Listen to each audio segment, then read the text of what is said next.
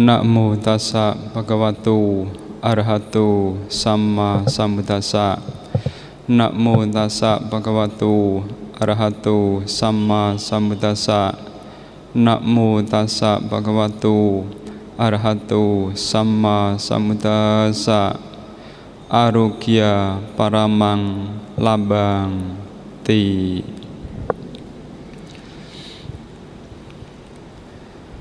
Yang dihormati bapak-bapak, ibu-ibu, upasaka-upasika yang berbahagia,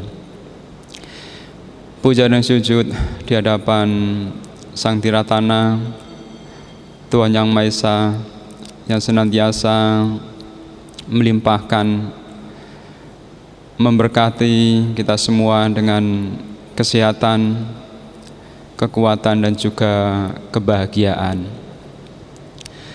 Pada kesempatan yang baik ini, bersama-sama di saat kita akan menyongsong Trisuci Waisak 2564 tahun 2020 yang kurang seminggu lagi, kita senantiasa beraktivitas dengan suasana yang gembira, sukacita, bahagia. Walaupun kita tidak memungkiri di saat dalam kondisi pandemi corona ini, kita ada rasa kekhawatiran, kecemasan, namun hendaknya dengan pengertian-pengertian damai yang benar, kita tidak lagi berlarut-larut. Kecemasan, kekhawatiran pasti secara umum kita sebagai manusia biasa kita juga akan mengalami. Namun justru dalam kondisi seperti ini kita harus rubah dan menjadi yang sebaliknya, yaitu penuh dengan spirit kehidupan. Bapak sekalian, kalau kita membicarakan tentang kehidupan, itu sungguh luar biasa, pelik, unik. Itulah yang ada dalam setiap sisi-sisi kehidupan di dunia ini. Seringkali disampaikan bahwa kehidupan itu bagikan perjalanan. Kehidupan itu bagikan sebuah pergerakan, dan juga bahkan disampaikan pula bahwa kehidupan adalah sebuah proses, dan kenyataannya adalah demikian, bahwa kehidupan kita ini belum sampai pada titik, seperti halnya sebuah proses yang terus diolah, terus digarap, terus diupayakan untuk menjadi kepada yang kita inginkan. Bapak sekalian, ya, dengan kita memahami bahwa kehidupan ini sebuah proses, sebuah perjalanan, sebuah pergerakan yang terus, yang namanya hidup adalah bergerak itu sendiri, maka pastilah kita tidak akan pernah berhenti. Dan itulah hakikatnya demikian.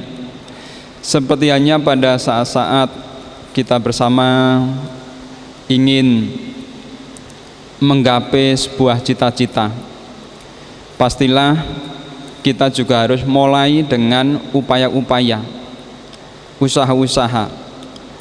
Walaupun kadang-kadang ada kalanya kita ini di saat ingin mencapai, mengharapkan yang kita inginkan, serasa kita seperti belum mendapatkan.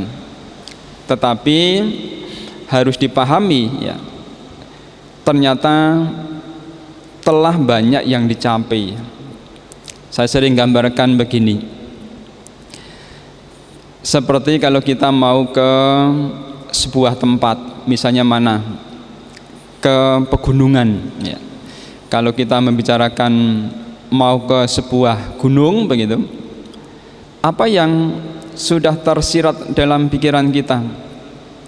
Suatu kenyamanan, satu kenyamanan, keindahan, udara yang sejuk. Bahkan kadang-kadang kita berpikir di sanalah kita mendapatkan keindahan-keindahan, bebungaan, pepohonan, buah-buahan dan aneka macam hal-hal yang menyenangkan begitu. Itu yang tergambar di dalam pikiran kita. Sehingga dari situ ya kita memulai langkah ya, langkah-langkah untuk menuju ke sana. Kalau dari Jakarta misalnya menuju ke sebuah pegunungan yang paling dekat saja misalnya ya, ke Bogor misalnya, Bandung ya, minimal membutuhkan 1 jam lebih. Nah, selama perjalanan itu ya sesungguhnya momen dan makna yang tiap langkah waktu dan saat itulah yang sungguhnya telah menjadi hal yang sebenarnya.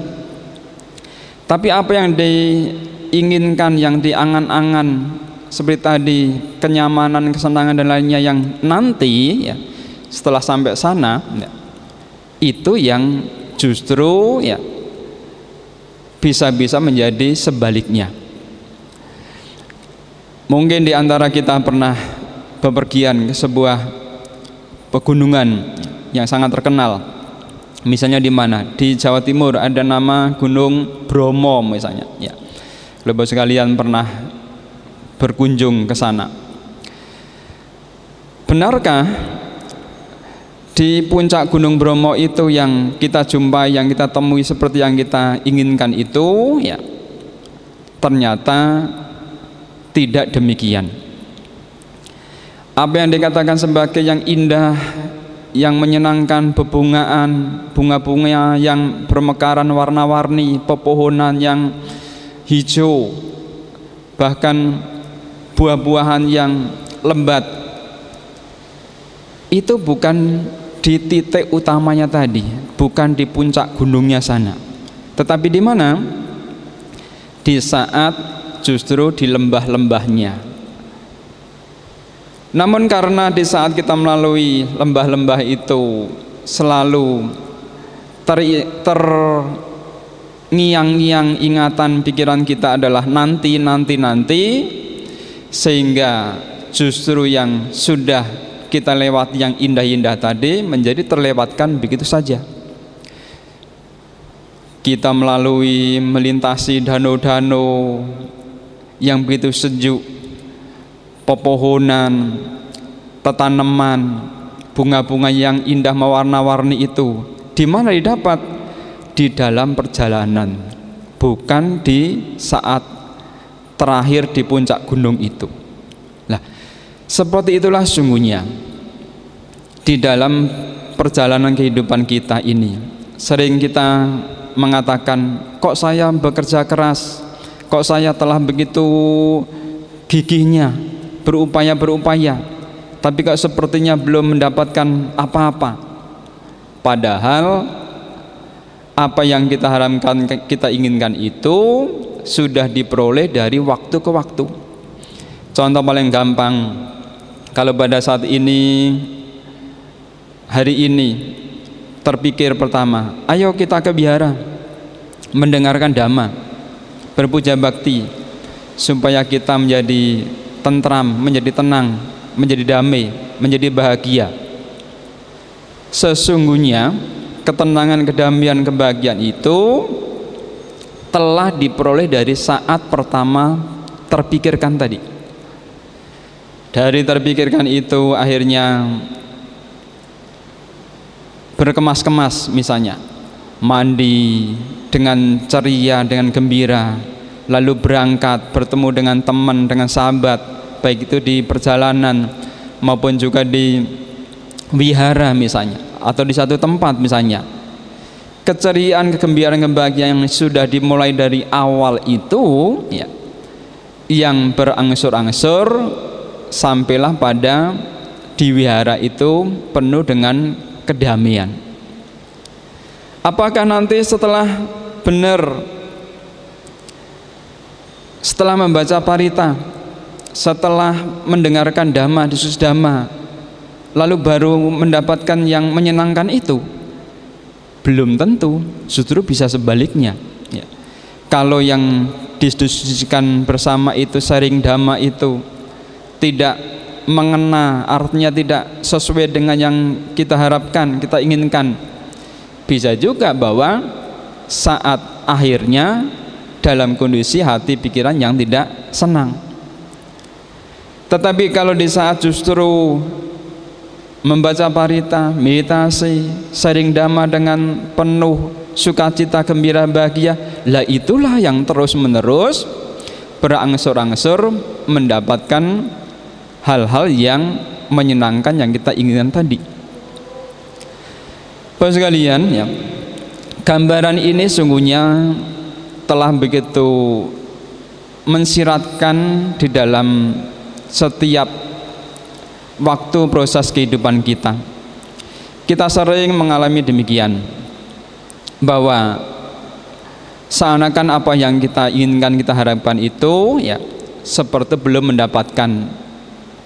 Namun juga harus diingat bahwa kehidupan ini tidak pernah putus. Seringkali memang kita diberikan pengharapan yang luar biasa, yaitu nanti. Dhamma mengingatkan kita, akaliko ehipasiko opanayiko, bahwa dhamma itu memang harus diselami, harus dipraktekkan, namun juga hasilnya itu bukan nanti.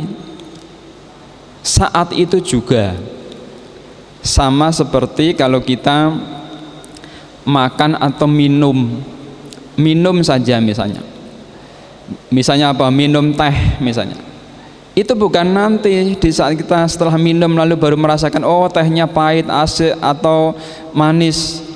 Saat itu, saat air teh itu menetes di lidah kita, saat itu pula lah kita langsung bisa merasakan, oh ini pahit, oh ini manis, oh ini sedap. Langsung.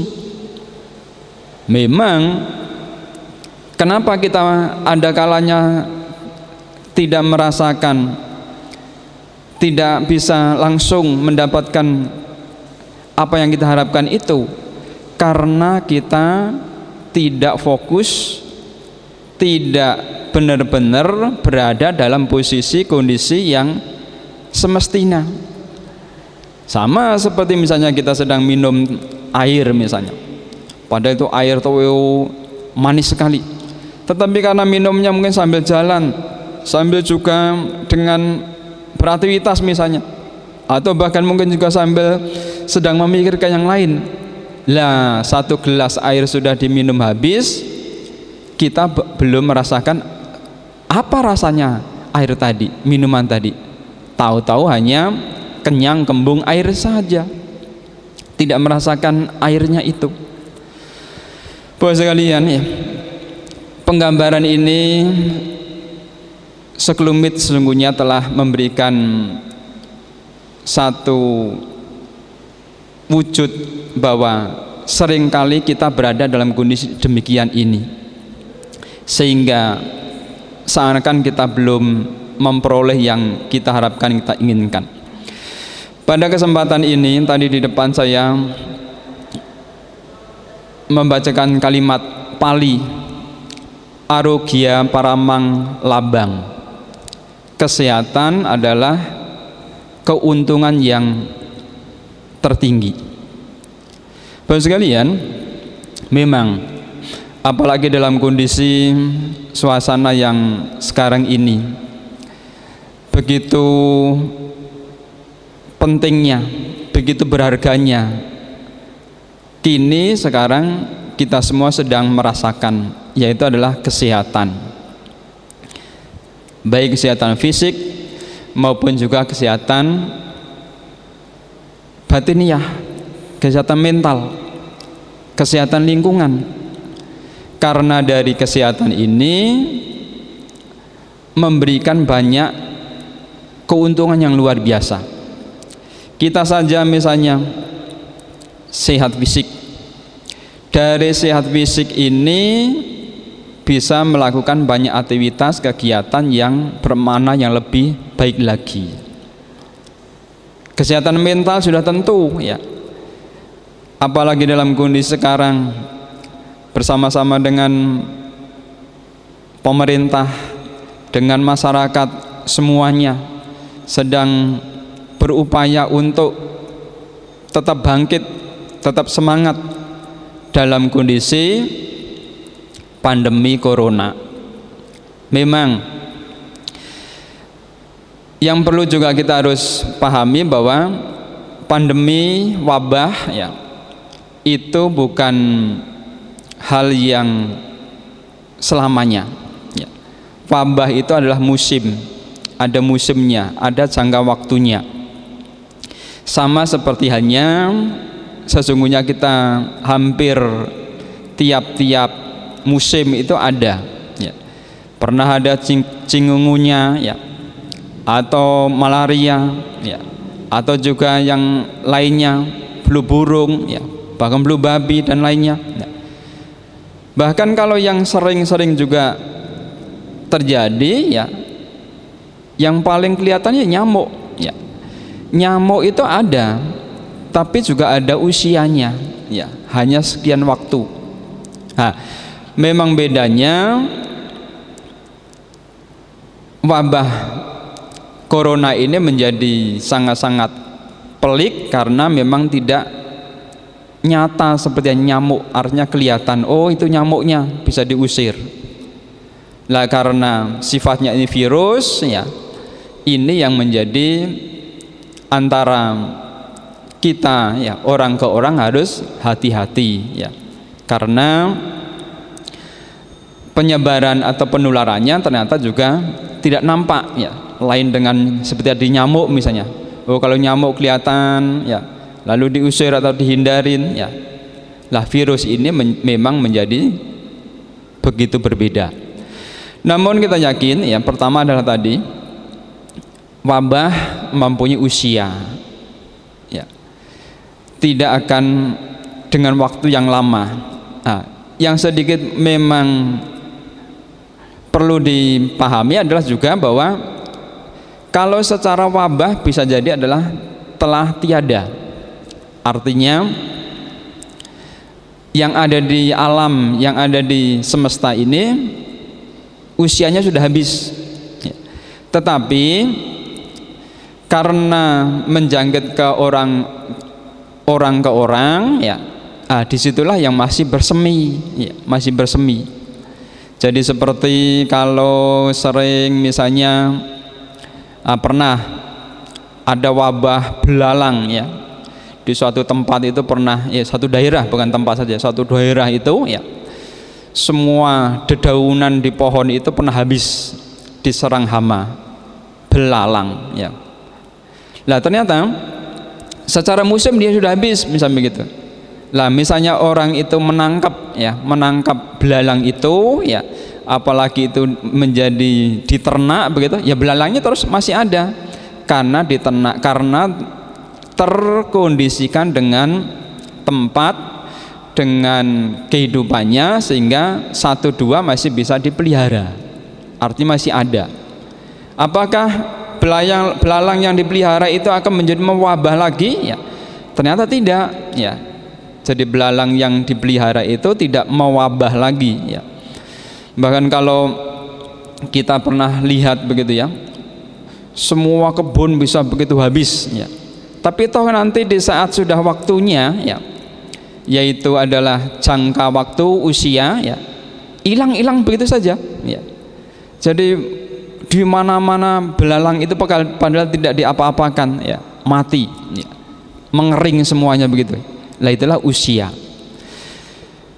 Hal ini menjadi perlu penting dengan kita memahami bahwa semua wabah penyakit yang terkait dengan baik itu virus maupun juga wujud dari binatang ya, sebenarnya nyamuk dan lainnya, bahkan pernah juga kita ada wabah tongket misalnya. Nah, semuanya adalah mempunyai usia. Dengan memahami ini ya, Pertama apa?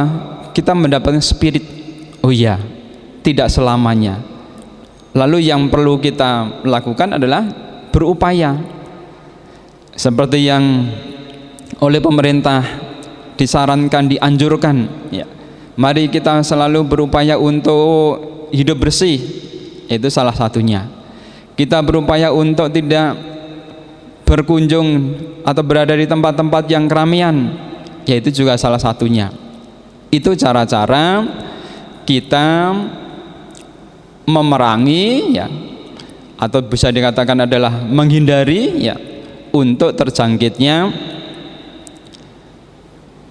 corona, ya, sehingga juga akhirnya menjadi putus, ya, tidak lagi menular, ya, sehingga terus hidup berada di satu tempat ke tempat, ya, artinya orang ke orang, ya, sehingga benar-benar menjadi punah seperti hanya tadi, ya, belalang, ya, yang sudah waktunya umurnya benar-benar punah.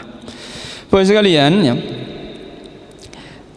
untuk terus mendapatkan spirit dari kehidupan kita, kita menjaga kesehatan adalah perlu. Namun ada hal yang penting pula, ya, seperti hanya di saat kita bersama-sama berada di rumah atau di tempat tertentu, ya, bekerja, beraktivitas di tempat tertentu, ya, memang kalau ini tidak disikapi dengan cara-cara yang benar, yang bermanfaat, ya, memberikan kondisi yang tidak nyaman, ya, gampang jenuh, gampang bahkan bisa stres, bahkan juga bisa kita gampang mendapat tekanan dan lainnya, ya. Oleh itulah Guru Buddha memberikan pola-pola apa yang sering disebut sebagai 4 dhamma, ya, 4 poin dhamma yang menghantarkan kepada sebuah keberhasilan atau kesuksesan, yang sering disebut sebagai dhamma. Ini adalah canda yang pertama, ya. Canda artinya apa? Kita senantiasa bersuka cita, bergembira, menyenangi. Nah, seperti hanya pada saat sekarang, dalam kondisi pandemi ini, kita supaya bekerja, beraktivitas di rumah yang biasanya beraktivitas di luar dengan suasana yang sudah tentu berbeda-beda, ya, di kantor berbeda, bahkan nanti bisa di tempat lain, ya, di restoran, bahkan juga di mall dan lainnya, ya. Nah, sekarang kita diupayakan untuk di rumah di satu tempat. Ini perlu sekali. Kita harus memiliki sikap hati, sikap pikiran, sikap batin kita, ya, yaitu adalah rasa menyenangi, rasa gembira, rasa sukacita, ya. Karena dengan cara ini pasti kita akan berhasil, 1 poin itu, untuk kita menghindarkan diri dari terjangkitnya corona. Dan juga rasa senang, gembira, bahagia ini bisa dilakukan untuk hal yang lain. Kalau di kondisi sekarang, karena pasti banyak di tempat, bisa dilakukan dengan kegiatan lain. Misalnya apa? Membaca parita saja, meditasi, sharing dhamma. Itu juga kalau tidak didasari, dibarengi, diawali oleh rasa senang, gembira, bahagia, sulit. Maka ini menjadi pijakan pertama. Kita harus selalu bergembira, senang, menyenangi. Wong kita saja mau membaca saja, membaca buku, kalau rasa gembira, bahagia ini tidak hadir, wah, baca buku 1 lembar itu rasanya seperti berlembar-lembar, berbuku-buku, ya. Walaupun mata kita melihat tulisan-tulisan itu, tapi tidak bisa nyimak, tidak bisa masuk, tidak bisa mengerti, memahami makna arti dari tulisan-tulisan itu. Lain kalau dari saat melihat bukunya saja, ya, atau sudah dimulai bahwa oh, saya ingin membaca buku, pilih-pilih buku, oh ini buku yang saya akan baca, dengan rasa senang, gembira, bahagia itu mulai membuka. Maka baru berapa saat saja ya, satu lembar sudah tahu makna, maksud, tujuan dari tulisan itu. Buka lagi dan lainnya. Akhirnya dengan satu buku itu serasa tidak lama, dan mengerti, memahami,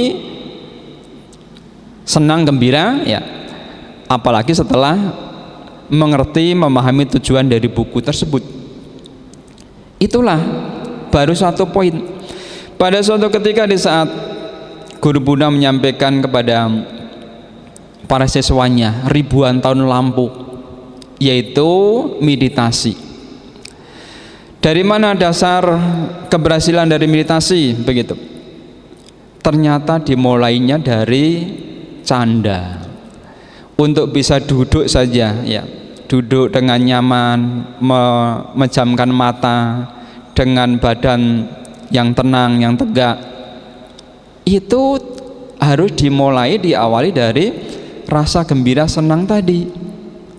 Dan saya yakin kita semua telah merasakan, telah mengalami seperti itu. Canda sungguh luar biasa, harus dimiliki, harus dipunyai, dibangkitkan, ditumbuhkan dalam hati, pikiran kita. Yang kedua adalah wirya, semangat, ulet, tekun. Ini memang rangkaiannya. Dengan kita memiliki rasa gembira, senang, bahagia, maka wirya itu akan bertumbuhan. Ditambah dengan ulet, semakin teguh ya. Kalau tadi masih setengah-setengah misalnya ya, dengan wirya ini tumbuh, kita semakin kokoh, semakin teguh, semakin kuat. Apakah itu di saat beraktivitas, bekerja, seperti tadi sekedar membaca buku, seperti hanya kita meditasi, membaca parita dan lain-lainnya. Semangat ulet, rajin, teguh ini memang dibutuhkan, diperlukan untuk sebuah keberhasilan. Kemudian dari semangat wirya ini pasti ada satu hal yang perlu ditumbuhkan, adalah cita. Cita adalah kesungguhan, keseriusan, totalitas. Seringkalinya ya, di sisi kita gagal, bahkan bisa menjadi melemah ya, itu di tingkat ketiga ini, yaitu adalah totalitas. Di saat kita melakukan pekerjaan-pekerjaan, aktivitas, termasuk juga meditasi misalnya ya.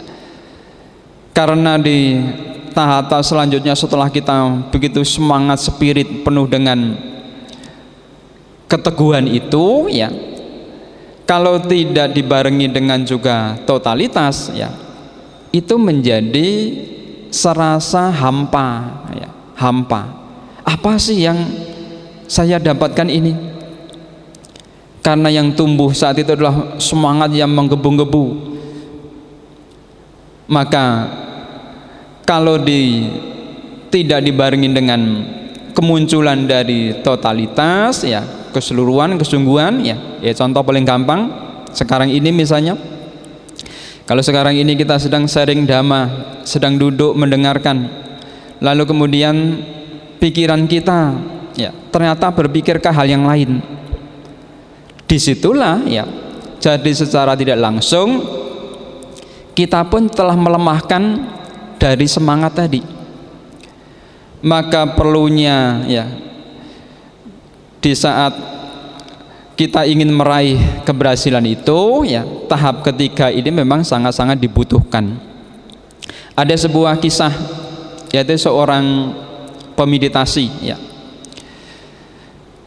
dikala ia berpikir bahwa ingin meraih yang diinginkan itu ya, baru ya dia benar-benar mengambil sikap yang ketiga itu, totalitas.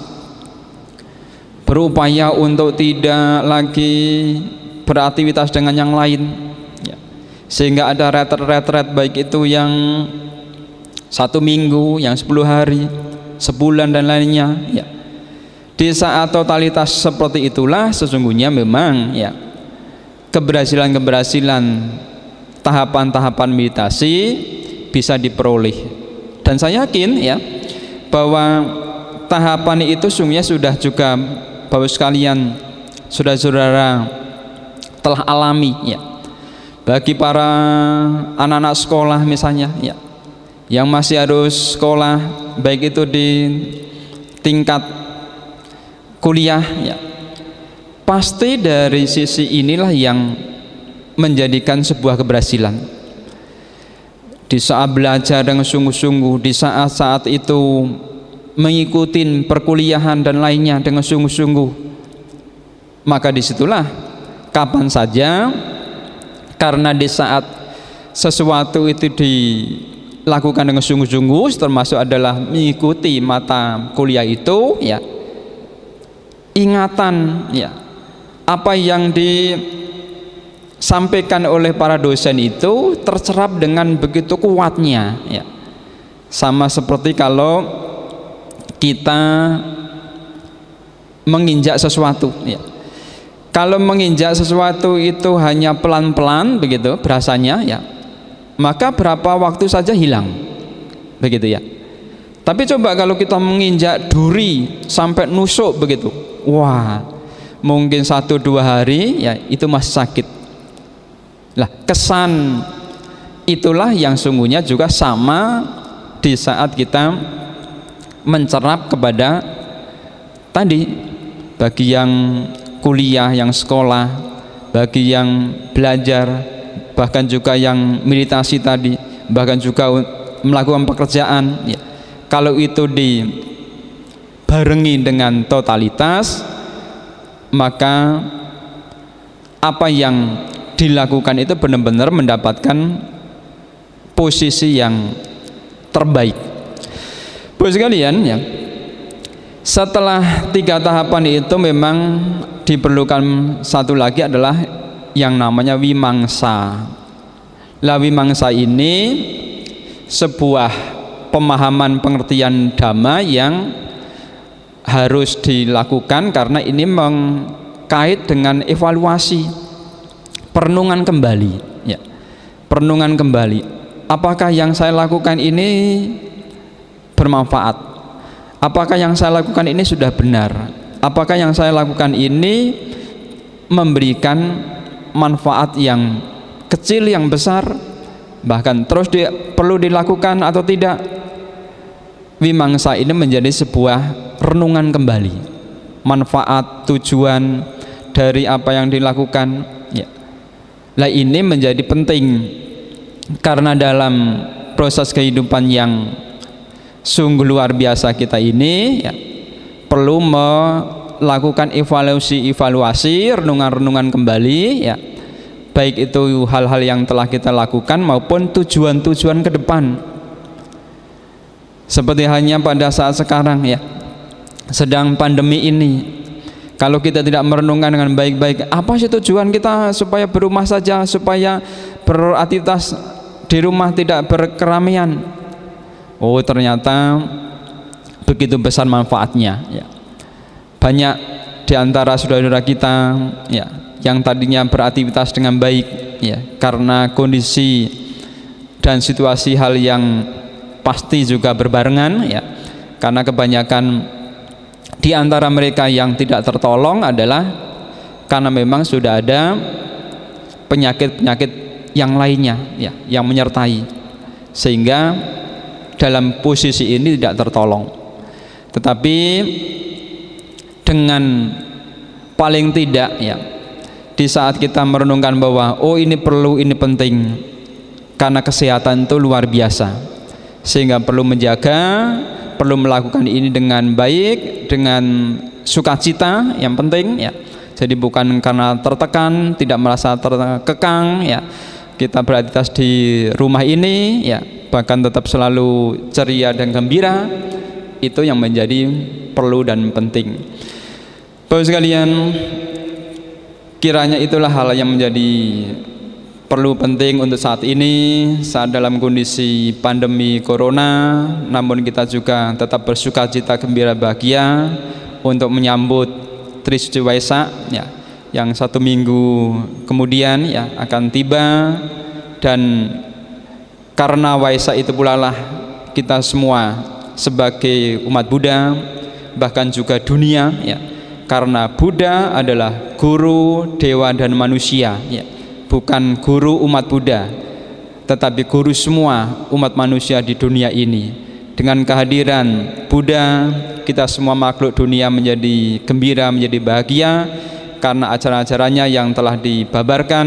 Dan disitulah yang akhirnya kita mengerti, memahami tujuan dari kehidupan, dan kita selalu tetap dalam kondisi yang penuh semangat, yaitu adalah spirit kehidupan. Selamat kepada kita semua, sehat, sejahtera, bahagia, dan tiratana memberkahi. Sabe sata bawantu sukitata.